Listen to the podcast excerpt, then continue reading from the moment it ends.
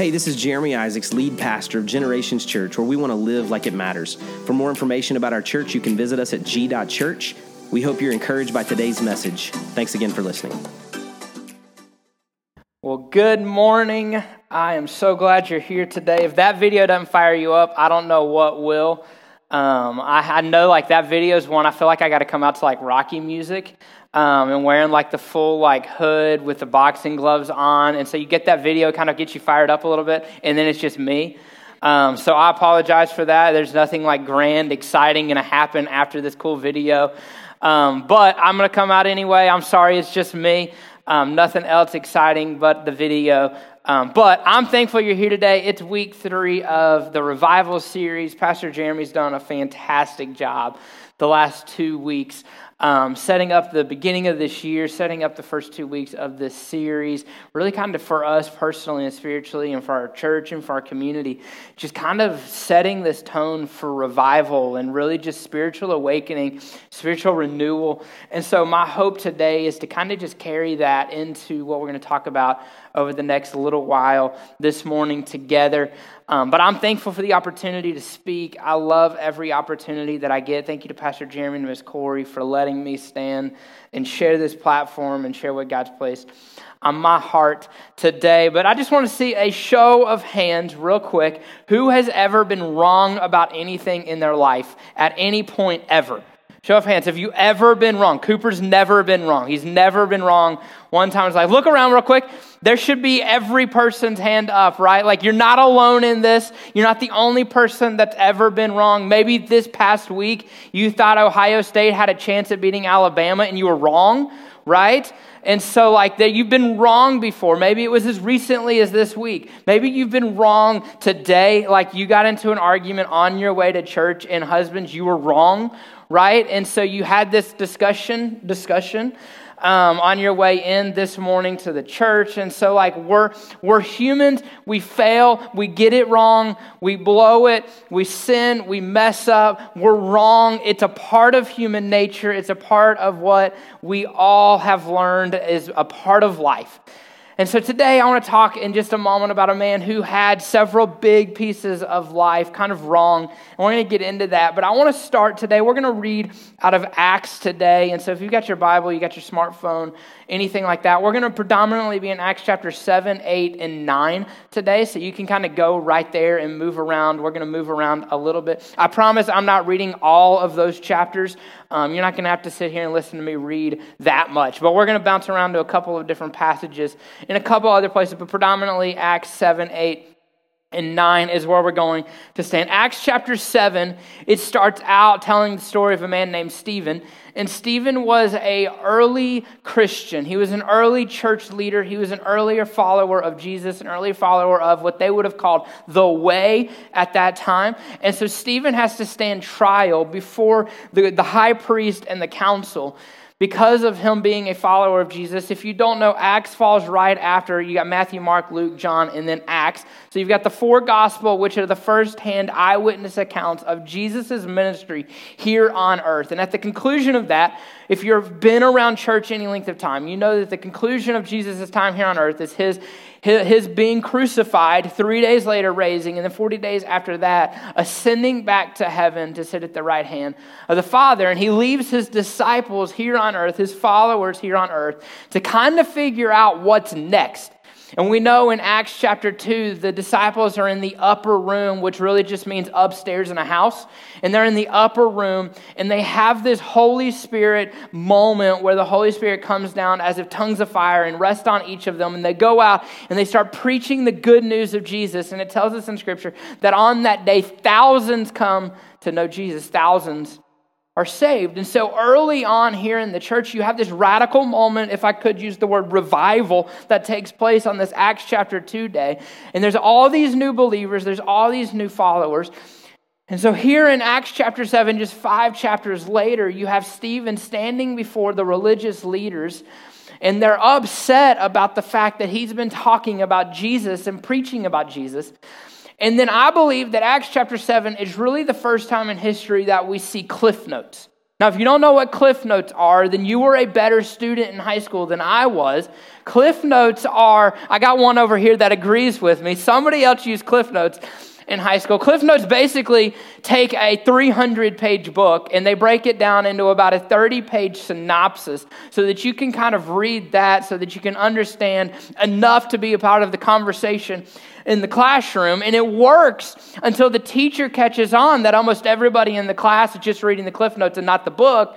And then she just starts figuring out what the Cliff Notes miss and only talks about those things. And everybody fails that quiz, right? And so I believe that here in chapter 7, you have kind of the first cliff notes recorded in history because Stephen, standing before the high priest and the rest of the council, walks them through their own history, all the way from Abraham and God appearing to Abraham, all the way through Solomon and Solomon building the temple. And so you've got Joseph, and you've got the time that the Israelites spent in captivity in Egypt, and you've got Moses carrying them out of Egypt, and you've got King David in there. Like it's this incredible kind of timeline where Stephen is talking to them, kind of telling them from verse 2 all the way through verse 47 their own history. And while they're doing, while he's doing this, he's talking to them then about Jesus. And there comes this moment where the leaders get so angry at Stephen because he knows all this information, yet he's talking about Jesus and the relationship with Jesus and Christianity and all these things that they take Stephen out of the city and they stone him to death. All for talking about Jesus Christ. And then he makes his grand entrance into the narrative of Scripture. Look at this with me in Acts chapter 7. Go all the way down to verse 57 and 58. If you're on your phone, you got to kind of scroll for a little bit. Verse 57 and 58 of Acts chapter 7, it'll all be on the screen. It says, Then they put their hands over their ears and began shouting. They rushed at him, referring to Stephen, and dragged him out of the city and began to stone him to death. His accusers took off their coats and laid them at the feet of a young man named Saul. They laid their coats at the feet of a young man named Saul. Who is Saul? Look at this in chapter 8, verse 1. So if you're in chapter 7, just go to the next page. Chapter 8, verse 1, it says Saul was one of the witnesses, and he agreed completely with the killing of Stephen. And a great wave of persecution began that day, sweeping over the church in Jerusalem. And all of the believers, except the apostles, were scattered throughout the region of Judea and Samaria. Stephen, an early church follower, an early church leader, goes before the religious leaders, the, the church leaders. If that, if that time was now, we would probably call these men the pastors. He goes before them, they get into this argument, and the pastors, the leaders, the religious leaders, they take him out of the city and they stone him to death. And the man that stands there in approval of all of it is a man named Saul. So, who is Saul? Saul of Tarsus was born in approximately AD 5 in the city of Tarsus in Cilicia, that is modern day Turkey. In about AD 10, Saul's family moved to Jerusalem, and sometime between AD 15 and AD 20, Saul began his studies of the Hebrew scriptures in the city of Jerusalem under Rabbi Gamaliel. Look at Saul telling us this later on in Acts. Acts 22, verse 3 says, Then Paul said, Saul changed his name to Paul. We're going to get there. I am a Jew born in Tarsus, a city in Cilicia, and I was brought up and educated here in Jerusalem under Gamaliel. As his student, I was carefully trained in our Jewish laws and customs. I became very zealous to honor God in everything that I did, the man who just had someone put to death, saying, I honored God in everything that I did, just like all of you today. Rabbi Gamaliel, the man that he spent his time studying under, was a first century Jewish rabbi and a leader of the Jewish Sanhedrin. Gamaliel is mentioned several times in Scripture as a famous and really well respected teacher. The first reference of this rabbi is found in a meeting of the Sanhedrin where John and Peter, two of Jesus' disciples, are standing trial. Look at this in Acts chapter 5. We're going to go back a couple of pages. Acts chapter 5, verse 34 says, But one member, a Pharisee named Gamaliel, who was an expert in religious law and respected by all the people, stood up and ordered that the men be sent out in the council, council chambers for a while. So, Saul, who's referenced here in Scripture for the very first time in Acts chapter 7, had spent his entire life learning and training and being taught and memorizing all of these things under one of the most respected teachers in all of Jerusalem, one of the highest up people in the, in the synagogue at that time. So, this is someone that when he's standing there that day that Stephen is stoned to death, he wasn't there by accident. He didn't happen to just be a bystander walking by that saw a commotion and went over. This was someone that would have very intentionally been there. This is someone that would have been trained up in the ways that God would want situations handled. And they were acting out what they felt was the appropriate response for the situation at hand.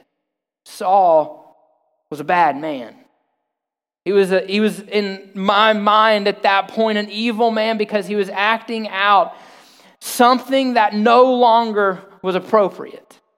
You see, Jesus had come and he had replaced so many of the, the rules and the regulations that had been in place on the Jewish people for so many generations. And he had come and he had been the sacrifice for all mankind so that we can all enter into a relationship with God through his son, Jesus Christ. And so Jesus entered the world and changed everything. And Saul was a bad man, Saul was a feared man. Look at Acts chapter 8, verse 3. It says, But Saul was going everywhere to destroy the church. He went from house to house, dragging out both men and women to throw them in prison. So Saul was on a mission. He knew the Torah, he knew the teachings, he knew what the religious leaders wanted, he knew what was the right thing to do in the sight of God. And so he went one day to the high priest to get a letter to all of the synagogues in Damascus. Went to the high priest and said, I need these letters because I'm going to go to Damascus. I'm going to get my gang of guys. We're going to Damascus and we're going to eradicate Damascus of all of the Christians. So we're going to go and we're going to put all the Christians that are in Damascus in chains. We're going to bring them all back here to Jerusalem to stand trial, to go to prison, or maybe even worse. And so Saul gets his guys together, and I can't, I can't imagine that it was a friendly bunch.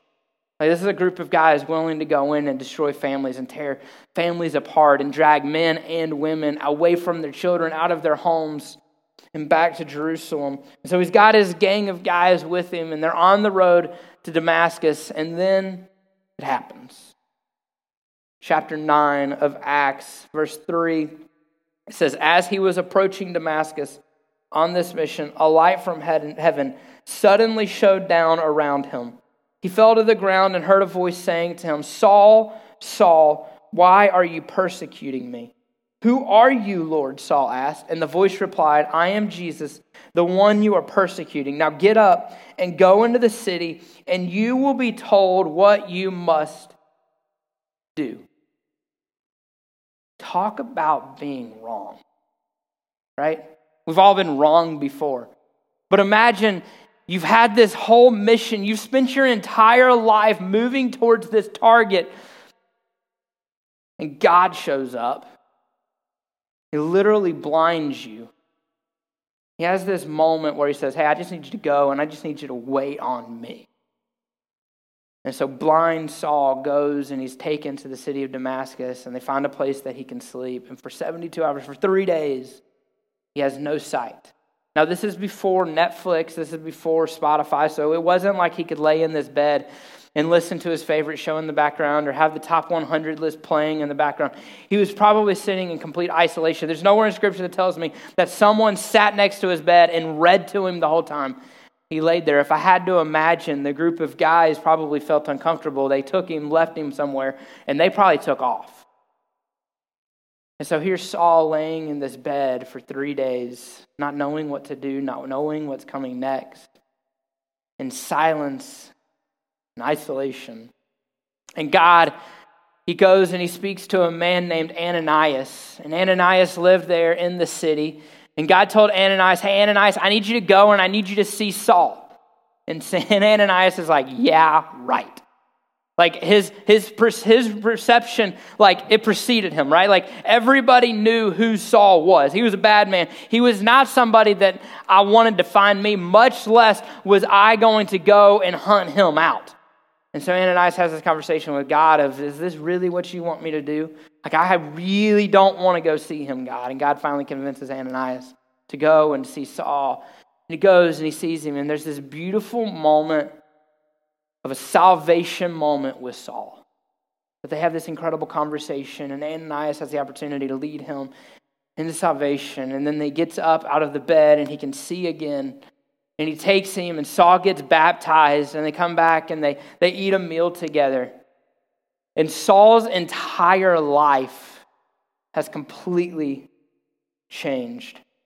You know, we're in this sermon series about revival and when I was growing up, revival always kind of had a bad taste in my mouth, if I can be honest with you. Like, revival meant as a kid that I had to go sit in church every single night of the week, all week long.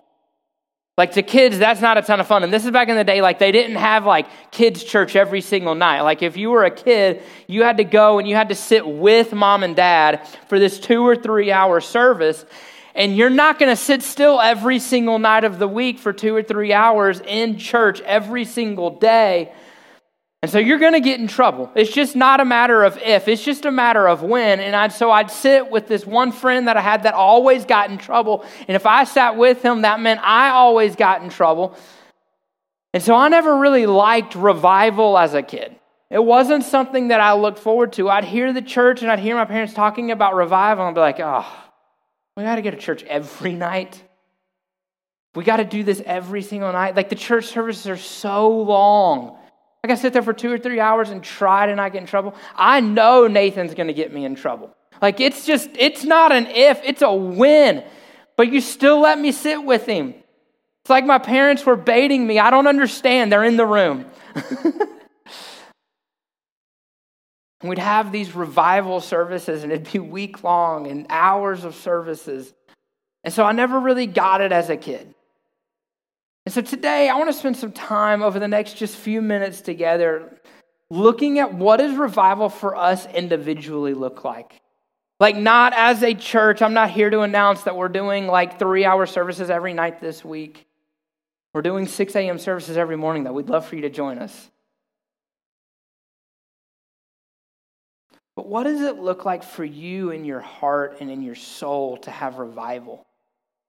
You know, the valley of the dry bones, the story that's talked about in the video where there's there's valley of dry bones. It's real. It's in the Bible. Go read it. It's in Ezekiel. I love the story. There's this valley of dry bones, and they're dried out, and they're just laying there, and, and breath is breathed into them, and the bones start to rattle, and they come together, and then flesh and skin, and, and life is breathed into, this, into these bones. It's incredible. But have you ever found yourself in a desert season? Like you just feel like you're spiritually dry. Like you don't feel like God's talking. You feel like God's even abandoned you. Like you've even thought that thought. You've, you've thought yourself like God's abandoned me. He's forsaken me. I feel so alone. He's not talking to me. He's not answering me. And you feel dry. You don't even want to open your Bible. You don't even want to, it just doesn't sound good to pray. Like, have you ever found yourself in a, in a dry season, in a, in a desert season spiritually?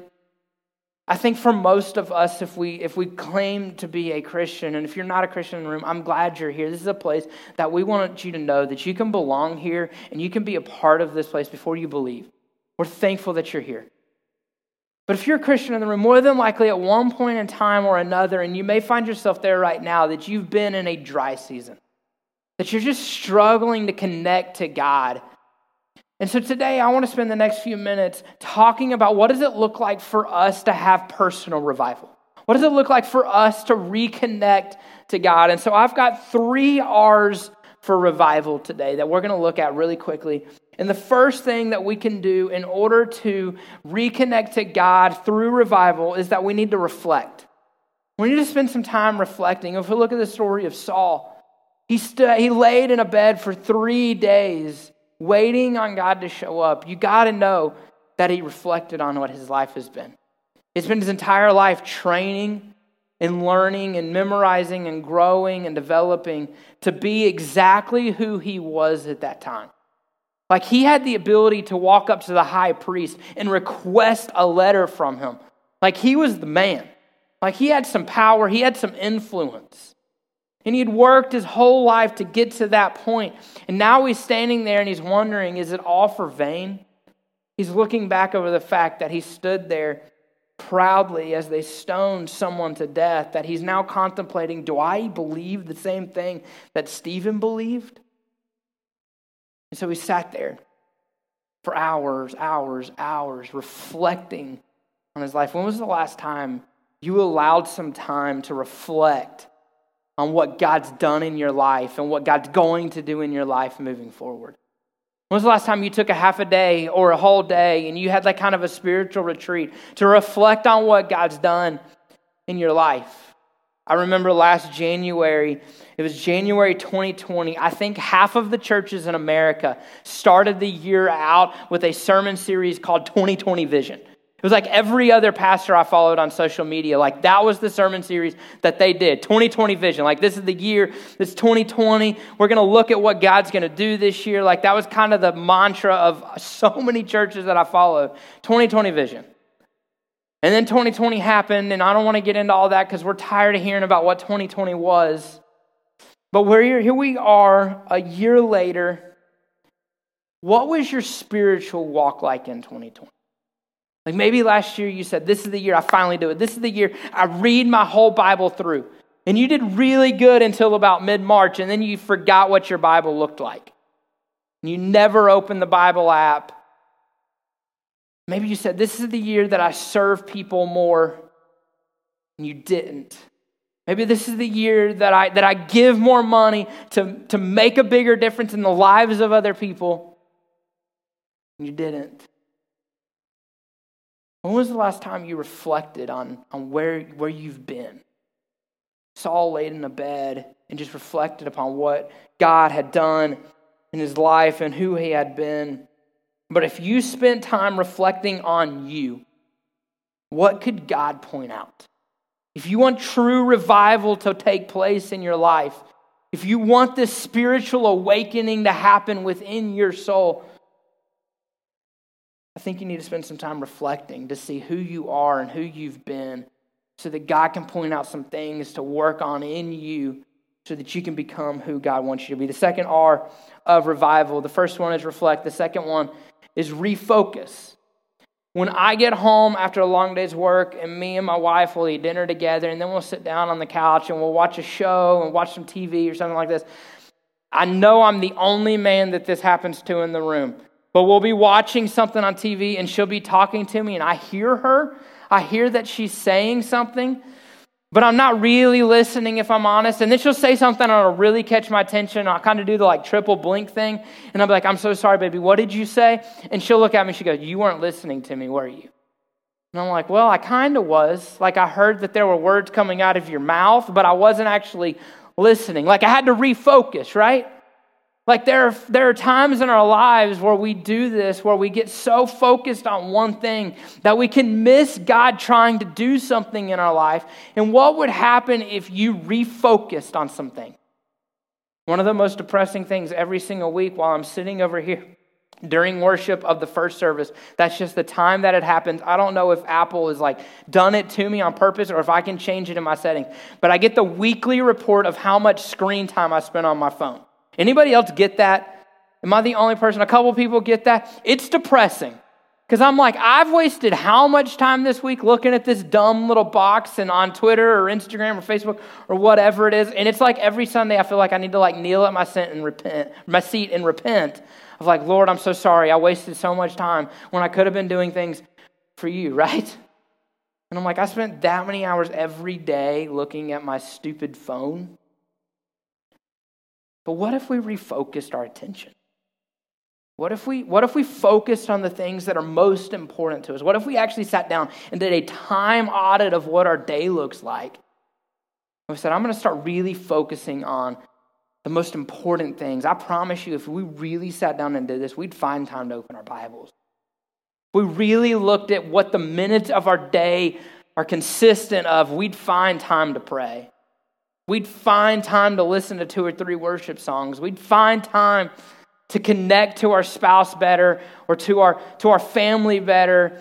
We'd find time to serve the needy better. If we really took an audit of where we're spending our money, we'd find ways to be able to invest in things that are making a difference in the lives of other people.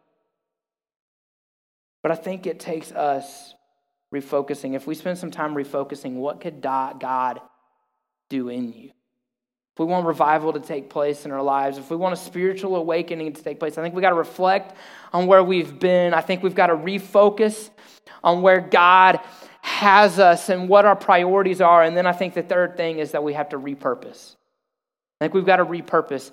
Anybody passionate about anything? I've had you raise your hand a couple of times. Anybody passionate about anything? I'm a passionate sports fan.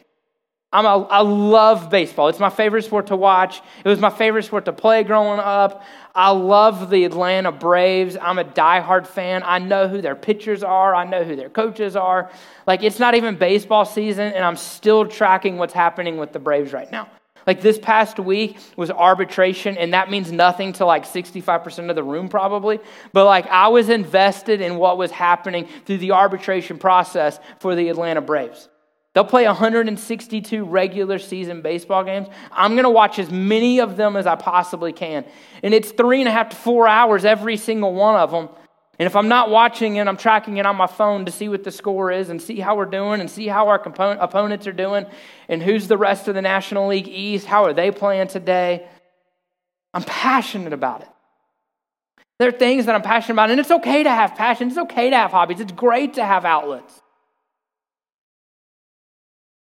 But what if we what if we what if we repurpose some of the passion that we have inside? If we look at the life of Saul, you could say he was one of the most passionate followers of, of what he thought was the right way you could ever have. I mean, he was passionate enough to put somebody to death for what he believed, right? Like, that's passion. Like, you know it's passion if you're willing to kill for it. And so Saul, he had learned from these wise men, he had, he had memorized so much of the Torah, like he was passionate. Then he had this moment on this road, this dirt path, that God appeared to him. And he realized he was wrong. And he realized he had messed up. And he had three days to lay in a bed and reflect upon what he had done and reflect upon who he had been. And then he had to refocus and reprioritize some things and get his life right with God. And he went and he got baptized.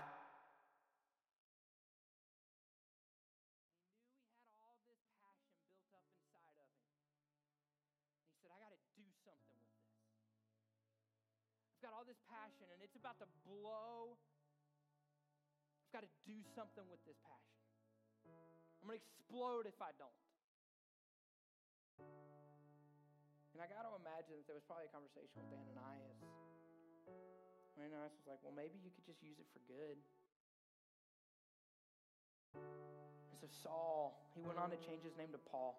And he went on to write two thirds of the New Testament.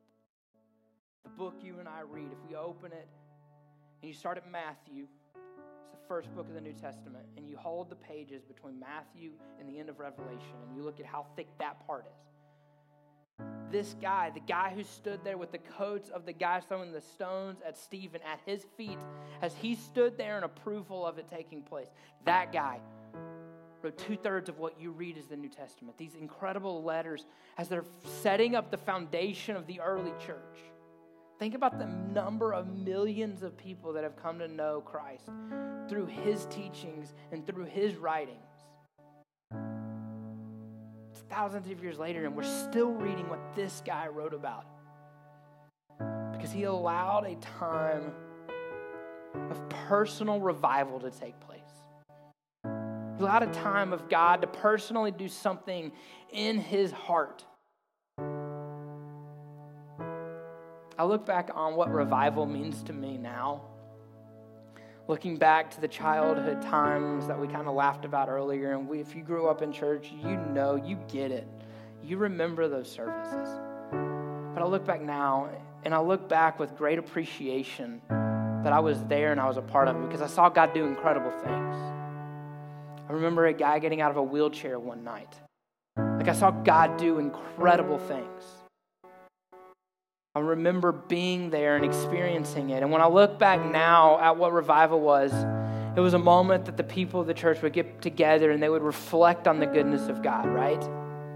It was the people that were getting together and they were refocusing on what was most important, right? And it was a group of people getting together to repurpose their time and their passion and their talents and their resources and their abilities to say, God, we want to, as a church, move forward with just incredible passion. So, for you today, maybe you find yourself in a, in a dry season. Maybe you feel like you're in a place where you haven't heard from God in forever. And you're struggling to open your Bible and you're struggling to pray and you can't stand the silence of driving and quiet in your car because you know you need to open your mouth and say something to God, but you just don't know the words to say. Maybe you take this opportunity and say, God, I just need revival. And so I'm going to spend some time reflecting, and I'm going to spend some time refocusing some things, and I'm going to spend some time repurposing some time and some attention and some passion God, I need to do as much as it's dependent mm. upon me so that you can show up and do in me what is dependent upon you. And so, God, I need a spiritual awakening in me. I need revival in me. So I'm going to do what I can do to open myself up to allow you to come in and change me. With every head bowed, with every eye closed, first and foremost, today, the most important thing of all. If you've never entered into a relationship with Jesus Christ, today is the most important day that you can make, the most important decision of your life. And so if you're here today and you've never said, I want Jesus to come into my heart, I want to admit that I'm a sinner in need of a Savior, and I want Him to be the Lord and Savior of my life and live in relationship with Him, then I'd love for you to just lift your hand. If you're watching online, I'd love for you to just put a comment in. We're not going to bombard you with information. We just want to know so that we can celebrate you and all that God's doing in your life. Thank you. The next thing is, is maybe you're here today and you say, I need revival to take place in my life. I need a spiritual awakening. I need to refocus some things. I need to reflect on some things. I need to repurpose some time or some passion or some energy. And so if you say, like, today I need to just moving forward, I want to focus on setting myself up so that I have an open hearted door so that God can come in and ignite revival within my life and within my family and within my home, within my community. If that's you today, I just want you to lift your hand. Several hands in both services. Thank you. Let's pray together. God, we love you. God, I love you. I thank you for who you are. I thank you for sending your son to die on a cross 2,000 years ago for, for my sins and for the sins of every person that is here. God, I pray right now that you would that you would bring revival to our to our families that are connected to our church that you would bring revival to our community to our state to our nation to our world but god it starts within each and every one of us so god i pray for as much as it's dependent upon us god i pray that we would reflect on the goodness of God and reflect upon who we are and who you are to us. And God, I pray that we would refocus on you and refocus on what's most important, refocus on what matters. And God, I pray that we would repurpose our time, our energy, our resources, our passion to making as big of an impact in the community and as big of an impact in the kingdom as possible. God, we love you. God, for those that find themselves in a desert season, God, bring them who you are. God, let them taste and see that the Lord is good. God, we love you. We thank you. In your name I pray. Amen. Thanks again for listening. If today's message was an encouragement to you, we invite you to share it with your friends and family. Maybe subscribe, rate, and review the podcast. It just helps us spread the word about what God's doing here at Generations Church. For more information about the church, visit us at g.church. Have a great day, and God bless.